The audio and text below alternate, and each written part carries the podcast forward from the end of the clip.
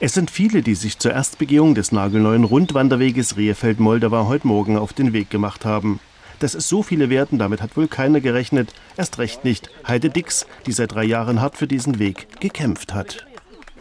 Ich weiß nicht, ob man glücklich sagen kann, aber ich bin sehr, sehr, ja schon, ich bin sehr glücklich, dass das heute alles so absolviert ist, der erste Teil oder der erste Bauabschnitt unseres grenzenlosen Rundwanderweges.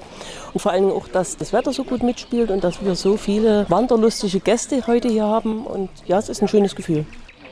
Von Rehefeld-Zaunhaus führt der Weg über 14 Kilometer rüber ins Böhmische und wieder zurück nach Sachsen.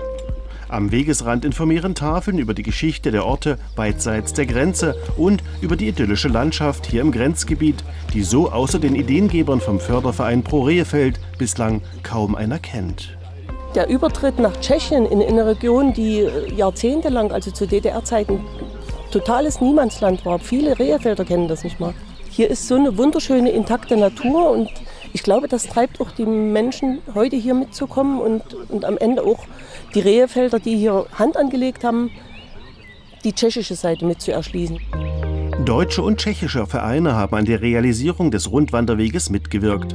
Firmen aus der Region haben Baumaterial bereitgestellt, ortsansässige Speditionen haben geliefert und die ersten Gäste aus Bremen sind auch gleich begeistert. Ich finde das sehr wichtig. Ich finde das äh, sehr, sehr wichtig. Man kann also nur so viel Austausch äh, machen wie, wie möglich. Und wenn sich da eine neue Runde bietet, äh, auch für den Ort Rehefeld, finde ich das also sehr entscheidend. Es wurden Brücken gebaut, Wege geebnet, Infotafeln aufgestellt und auch die neue Kalkofenbrücke, benannt nach einem Ort, den es seit der Vertreibung der Anwohner hier nicht mehr gibt, hat heute den ersten ganz praktischen Belastungstest mit Bravour bestanden.